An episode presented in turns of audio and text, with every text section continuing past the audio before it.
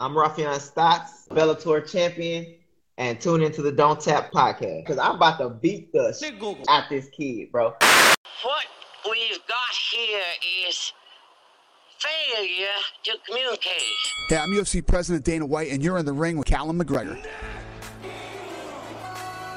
The Lions are the number one rankings out there. Those guys are the ones who really do their homework, you know what I mean? But this fight, I'm telling you, it's a flip of a coin. He did not tap. Let's um, go! So, let's go!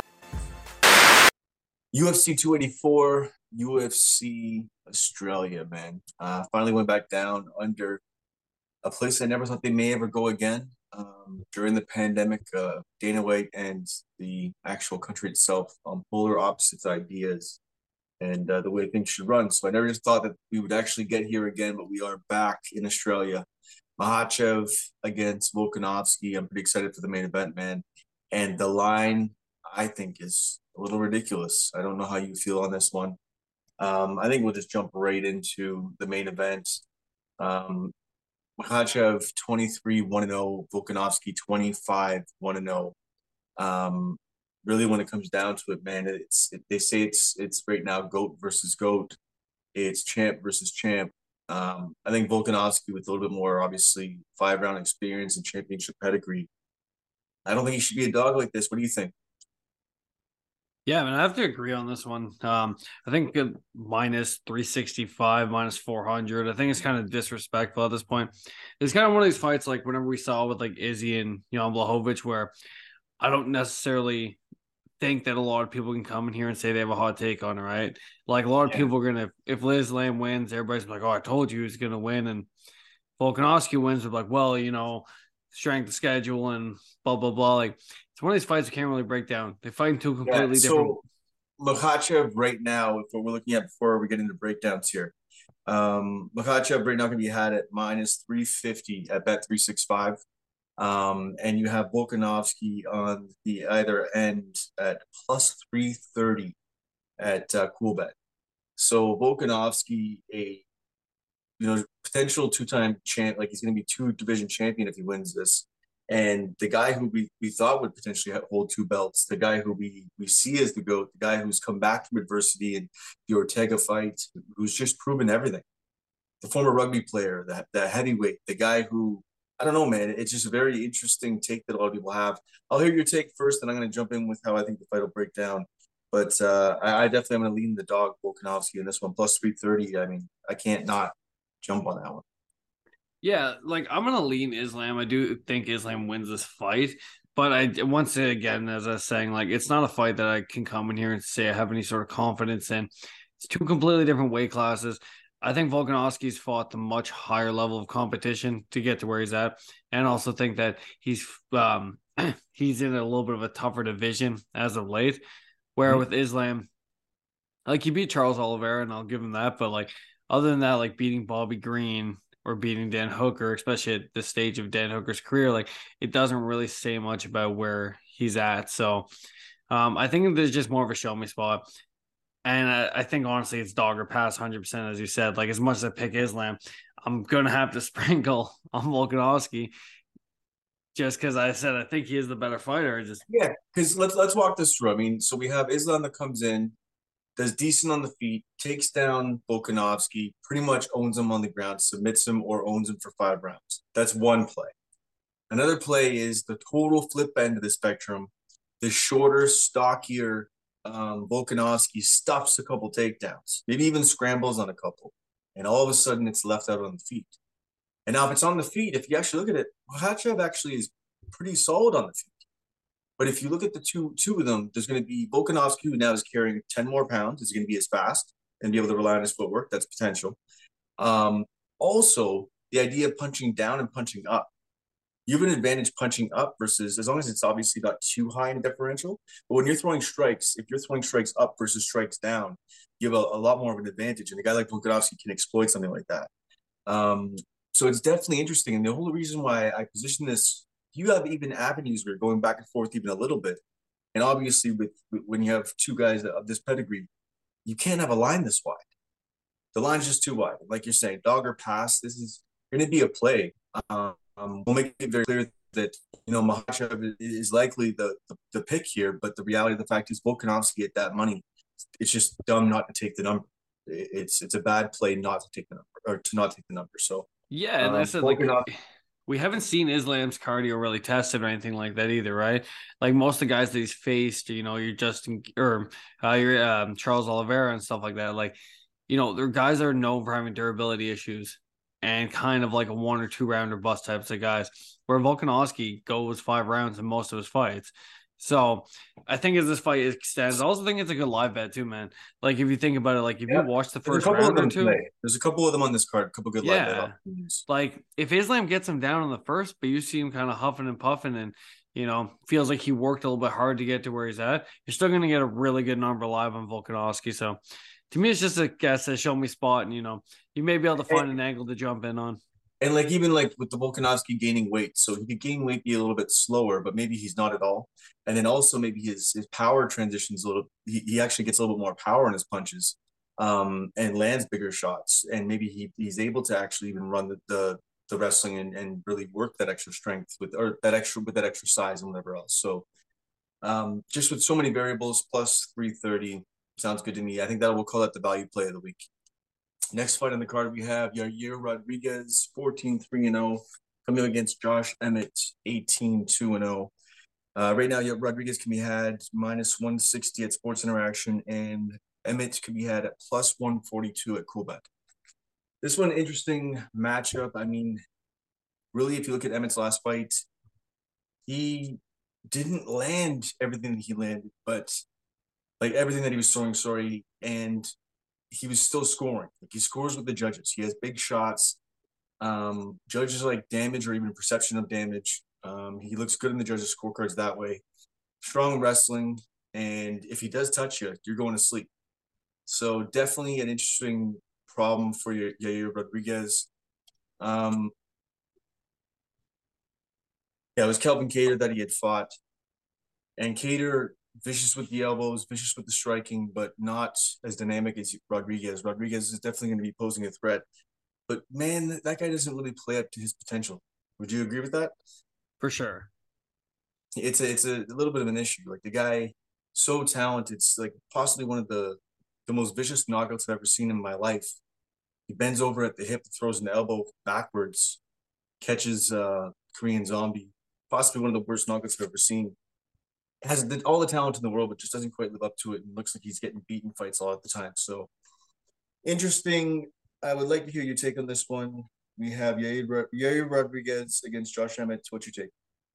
Yeah, I mean, I'm all in on Josh Emmett on this one. Um, I think with Yair Rodriguez, a lot of people are kind of thinking they're just going to come in here and style on him based on the Max Holloway fight.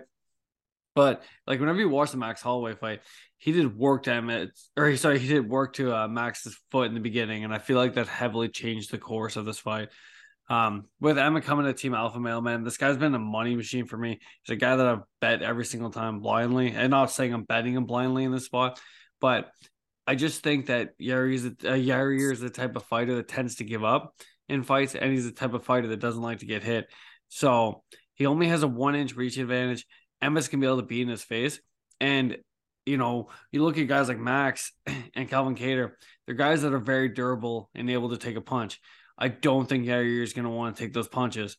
So, and he doesn't come in with the most explosive power. Like, yeah, you have the K O over the Korean Zombie, but, like, it's, you know, they're very, like, circumstantial knockouts. Like, he's not coming in here and just one-punching people with, yeah, like, he's got to set guys up, right? He's got to be more technical with his strikes, even though it's yeah. a little flashy, but he's got to set it up. But Um, with Emmett, he does have possess that power, and, and the wrestling and as well is going to play a role too. I think he'll be able to have enough fight I Q to mix it up, and I think Alpha Male will come with enough of a game plan um, to make this dicey enough that if it goes to the scorecards, you can see it either way depending on the volume. And if I mean, even looking at it like that, I'll take the plus money on the dog. But I actually do think Emmett uh, wins this fight. Yair Rodriguez would have to come in and super version of himself, and, and I just can't bank on something like that. So that's not happening. You know, I mean, he could come with a crazy-ass knockout, right? And we could be like, oh, wow, the difference in the two fighters. But it's like he catches you with this crazy-ass knockout. It's like he catches you with it. He sets it up, sure. But Emmett's the tri-tested and true. I think uh, can't argue with that. And I think I've I sort of faded him in the past to my own uh, demise. So and another I thing will... on Yair, man, is like, you know, we look at these guys, like whenever he's fighting Max and he's fighting Calvin, like there is no fear of a takedown at all. Where we even saw with T J Dillashaw, right? Like whenever he fought Corey Sandhagen, T J Dillashaw isn't a guy that comes out and wrestles at all. He's, you know, one of these wrestlers that fell in love with the striking, but he possesses that wrestling ability. So whenever Corey starts throwing spinning stuff, it's a real easy for him to grab a hold of you, get the cage control, and Emmett could utilize the exact same game plan. So, okay, next fight on the card, we have Randy Rude Boy Brown, um, sixteen four and oh against Jack Della Maddalena, thirteen two and oh. Jack, the favorite right now, minus two eighty-six at Cool Bet. And we have Randy Brown coming in as the dog at plus two sixty-five at North Star. Another line I think that is a little bit too wide. As much as I'm a, a big Jack backer, um, I'm, I'm not going to find myself on the other side of this, but um, I'm also a big Randy Rude Boy Brown fan. Um, I, you know, I'll just jump in with this one. I just think that with, when these two line up, um, Randy Brown's striking is like pretty stellar. His boxing is, is pretty on point. Is it going to be enough to really evade the damage that comes from Maddalena? I don't know. Maddalena's willing to take one or two to get in there, and, and once he lands, he, he works that body really well. Um, he just everything is placed with damage and intent, and it's scary, and I can't bet against it.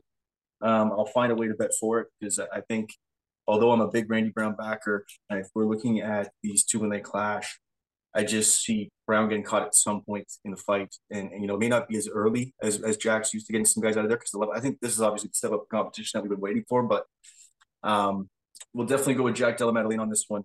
And I even heard recently that uh, Randy Brown has had a little bit of an issue with getting acclimated um, to Australia as well, too. So I don't know if that'll play a role as well, but, you know, if that's a negative, it's a negative. And it's already, you know, I'm already obviously looking at Jack, so line's too wide. I hope it gets closer and tighter. I don't think it's going to, though. So I'll likely look at Jack for a prop and we'll call it a day on this one. Yeah, like I like Jack by K O on the spot. It's minus one ten, you know, because I don't like any of the overs or unders just because, like, I agree with you. I think the line's wide. I think at some point in time, Jack's going to find a chin, whether it's with a body shot that kind of drops him and leads to the finish, or if he's just able to catch him clean. The thing with Randy Brown is that he leaves himself open way too much. And he said he carries that like uh, Nate Diaz, like um, Bobby Green style, where he'll like hit you a couple times and like smile at you and he wants to taunt you. And like, I, I just think it's a bad game against a guy that's got such good boxing. You know, he's just going to leave opportunities open. And the first round, I've said since this fight got announced, will probably be closer than people think it will be. But as the fight progresses, he's going to get clipped with something. So I like Jack. I just, I, I think this fight gets a little bit more extended than his last couple. Comparing to uh, Randy Brown to Bobby Green is a good example, actually, because he can slip out of the way of two punches. But with a guy like Jack, he'll follow. Right, he's going to keep going and he's going to chase you down. So he'll throw that third punch or that, you know, that kick on the end of a combination, um, and then he's going to catch a guy like that, right? So it's able to you're able to look good in, in someone that wants to box with you. That's going to throw a one, two, maybe a three punch combination, and you're going to be able to slip and evade it. But when you have a guy who's just coming forward with just violence, it, it's hard to evade that kind of thing. I think we're on the same side of this. You know, I I do think the line is a little bit too wide. The over would maybe be interesting, but then Jack could catch him early. Um, I think just by K O is probably the play. I think you're right on that one. Keep it nice and simple. Call it a day. Next fight on the card, we have Justin Taffa, five three and oh, coming in against Parker Porter, thirteen seven and oh. Um, let me just get uh, this.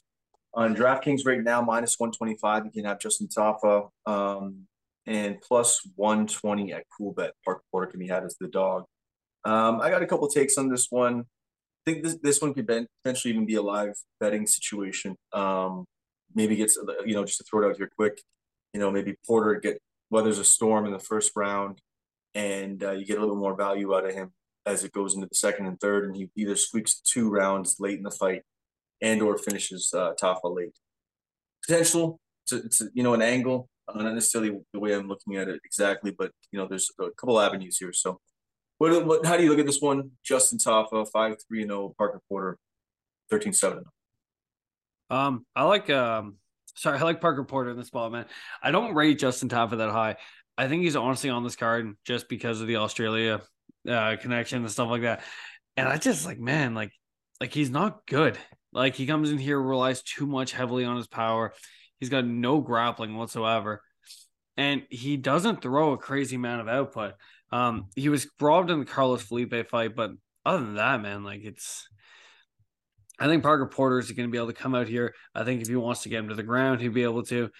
And the striking, I even think that he's got an advantage in, other than the power. But Parker Porter's not the type of guy to come out here and just get clean clogged. So I like uh, yeah. Parker. Sorry, I like Parker in the spot, man. And there's a lot of dogs on these cards where I think that it's really only um because of the hometown advantage, the Lions are the way they are.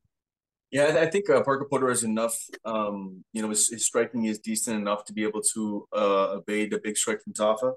But the one thing with Taffa that we showed, his power does carry late, but he does have cardio issues. So he does gas, and and you know he's not really thinking there in the fight late.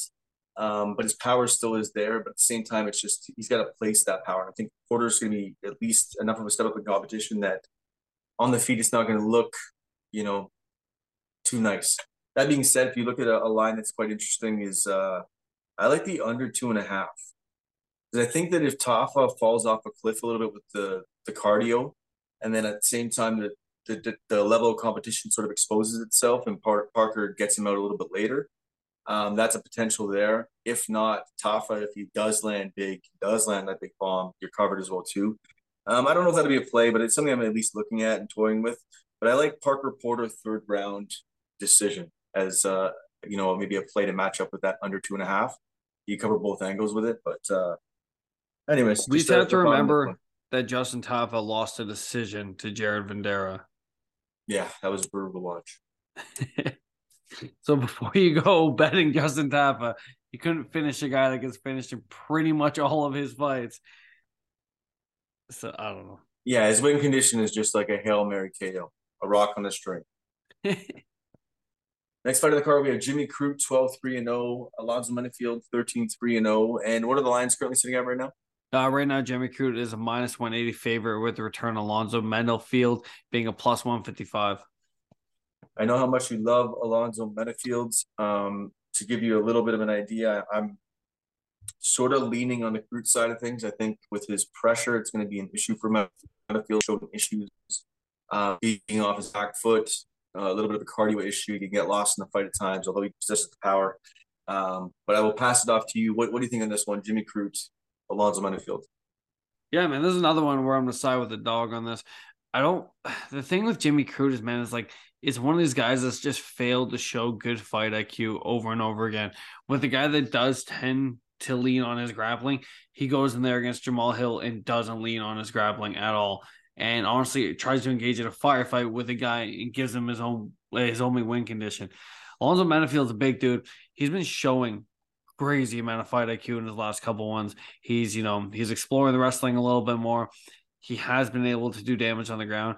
And his boxing has even looked a little bit more clean and more technical with a lot less wild hooks. So I think Alonzo uh, Menifield finds Jimmy Crute's chin at some point in time. Yeah, I don't know, man. I think that uh, Crute's pressure, if he mixes in a little bit of the grappling off the cage, he can make it a little bit dicey for, for Menifield, who's shown a little bit of issue with the cardio and the gas tank. Uh, that being said, you know, of course, in you mentioning some of the things that you mentioned, I know we we have backed Menifield in the past, and following the William Knight fiasco and, and some of these scenarios, we, well, at least I have started to fade the man. Uh, he does work well behind the jab, and he does have strong wrestling, but at the same time, maybe I'll just stay off this one because I find myself maybe I'm just fading him to fade him. I do have a play on the next one, though, so we will jump into it. We have Tyson Pedro coming in at nine three and oh against Modestas Bukauskas, uh thirteen five and oh. And right now, um, Pedro can be had for minus two fifty at Betano, and Bukauskas can be had for plus two hundred at Betano. Um, obviously, you know, Modestas goes on a two-fight uh, win streak after losing his leg to Khalil Roundtree um, in, you know, what was possibly one of the worst leg breaks I've ever seen in the cage. And so, yeah, he goes back on the regional scene, two-fight win streak, comes back in against a Tyson Pedro who's just running through people, destroying people's souls. Um, it is scary to watch.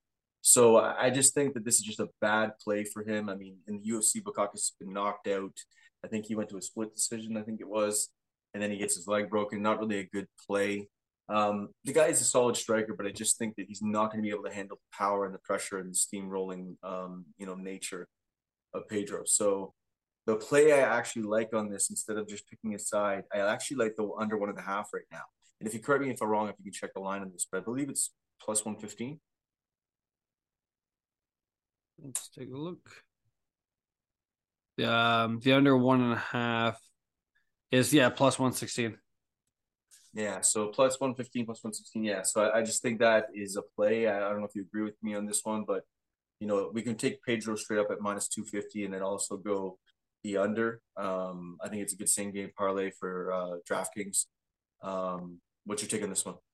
Yeah, I agree, man. Like, uh, Modestas Bukauskas, like, you know, he got cut from the U F C. He went into Cage Warriors. He won two fights over there. But once again, like, not didn't look the greatest. Like, he kind of... he carries the same flaws, like type of guy that just keeps his hands down. And like against a guy like Pedro, um, Pedro's been leaning on striking a lot more, but has a lot of submissions on his record just the same. So I think it's Pedro by however he wants to do it. And I have to agree with you. I think he probably gets him out of there in the first round. If Modestas even threatens with the striking, I think he'll probably shoot. So that being said, the time to fade Pedro is going to come soon if he wins this fight, because I don't rate this guy very high either, but they're really giving him a hometown rub on this one. Yeah, he's definitely – he's a force. He pressures forward. He's got that power. But, I mean, something like that will get exposed by somebody who has the power and the technique as well too, because um, someone's going to circle off and catch him with a hook or something quite dirty like that. But um, okay, next fight of the card we have Joshua Culibao, ten and one and one against Melsik Baghdasaryan, seven and one and oh. Uh, Culibao can be had right now at Pinnacle for minus one oh eight. We got to pick him here right now. And uh, Melsik at even. So um, we have Melsik Baghdasaryan coming in, strong kickboxer, clean, pretty precise with the striking. Um, he'll slowly pick you apart and work those leg kicks. He's scary to see. Obviously, he hasn't fought in quite some time now. Um, and on the flip side of things, we have Culibao, who actually sort of came in and surprised us in the, the last fight against um, who was the yeah he fought uh, Seung Woo Choi. And we didn't see it coming, man. I didn't see him actually being able to do what he did in the stand-up battle in that fight. He was able to actually press forward, uh, implement his will when he needed to. Um, when he was getting chased, he was able to counter well, um, just sort of impose his will. It wasn't a split decision, but it was just, it just came out of nowhere. I think a lot of people were on the Seung Woo Choi uh, side of things. I think maybe we were just maybe fading Culibao a little bit too much. I think it was more inactivity at the time that was maybe leaning us away from him. But he does possess, possess the power in his punches, but I just think that Baghdasaryan is going to be able to land cleaner. It's like you were saying before, who was it you were mentioning before about just landing cleaner strikes to set up those knockouts? I, I think this is what's going to happen in this scenario. Culibao needs to rely on some of his pressure in order to actually, you know, win. That's how he plays his game in the stand-up. I just think he's going to get caught. He's going to get countered on the way in by Baghdasaryan. Um, the guy's just, you know, he's he's been out for a little while. I think he's going to probably make a statement in this one, to be honest. I always do my tape study and then I look at lines. And after I looked at this card, I was like, man, I'm sitting at like seventy percent dogs right now. So maybe I'll have to find some props I like. But um, as for this fight, man, I have to agree. So if you look at, how do you say his name? Josh what? Culibao? Culibao. I don't know why I keep saying Culibao. It's not Ion Culibao. Culibao. So with Culibao, you know, he's got zero for eleven takedowns in the U F C. Like, I, you rewatch the Jourdain fight. He shoots for about seven takedowns. Can't land any of them. Jourdain's the type of guy that, you know, that's his how he loses, because he's got dog shit takedown defense. And as for his striking, he throws real winging wild shots. With Melsik being such a good kickboxer, I think this is Melsik all day. I think that he's just going to be able to dance around him, land the bigger shots. And I feel like a lot of people are off of Melsik because of his last fight.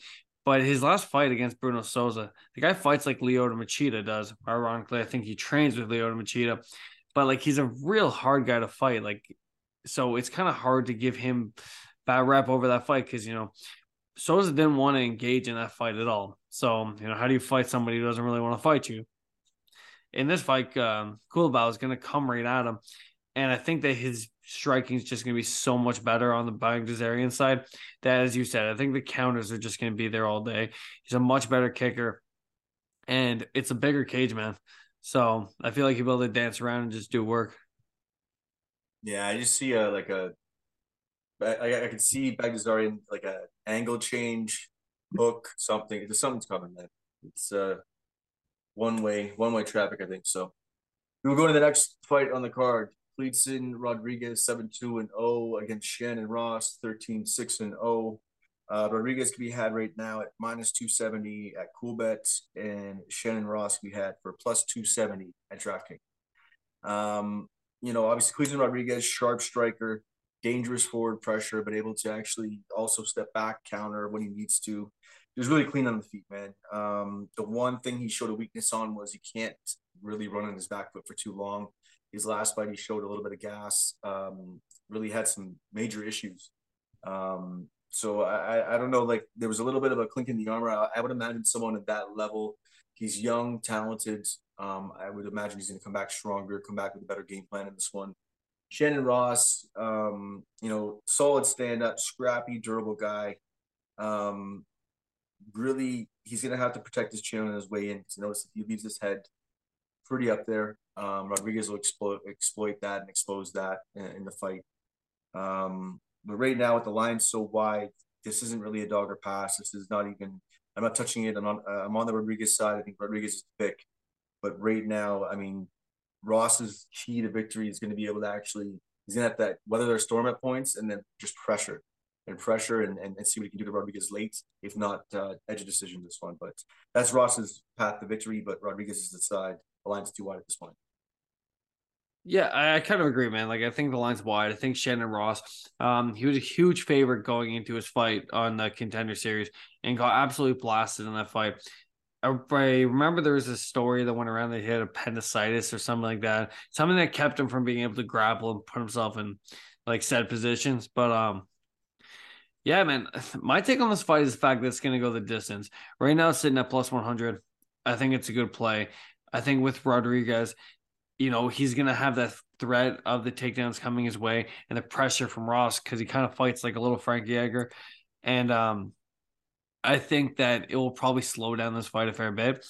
And I think regardless who wins it, it's going to be close. The line's wide. And I think Fico in the decision, or even the over one point five that sits around minus two twenty, is a good parlay piece.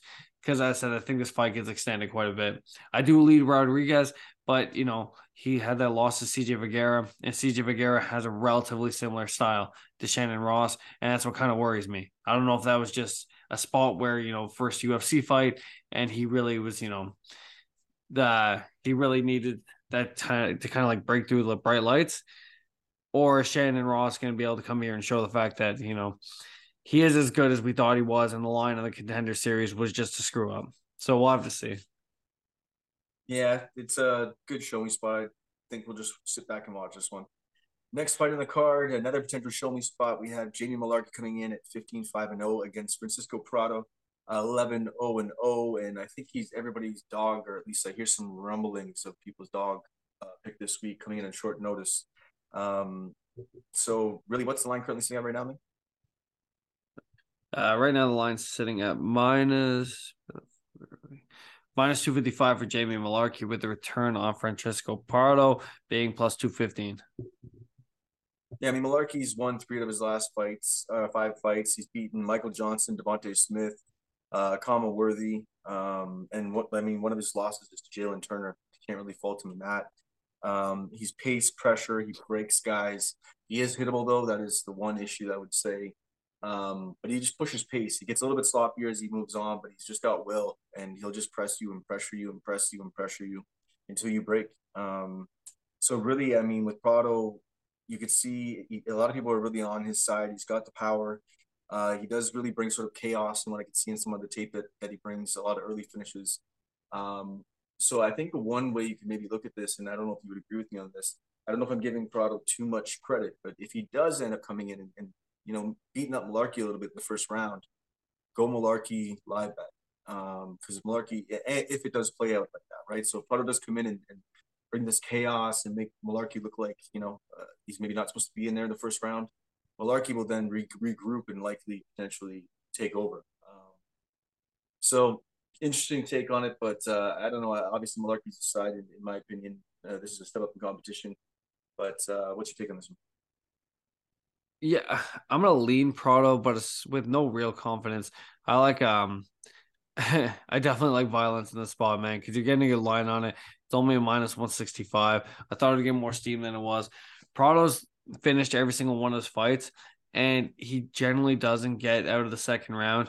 Um, the type of dude that blocks punches with his face, he gets clipped in most of his fights that he's in, and he's gonna engage in a firefight. He's taking this fight on short notice, so I feel like cardio can be an issue. And Jimmy Mullarkey finishes most of his fights as well. So what we've got here is failure to communicate. Hey, I'm U F C President Dana White, and you're in the ring with Callum McGregor. To me, the Lions are the number one rankings out there. Those guys are the ones who really do their homework, you know what I mean? But this fight, I'm telling you, it's a flip of a coin. He did not tap. Um, Let's go! So Let's go!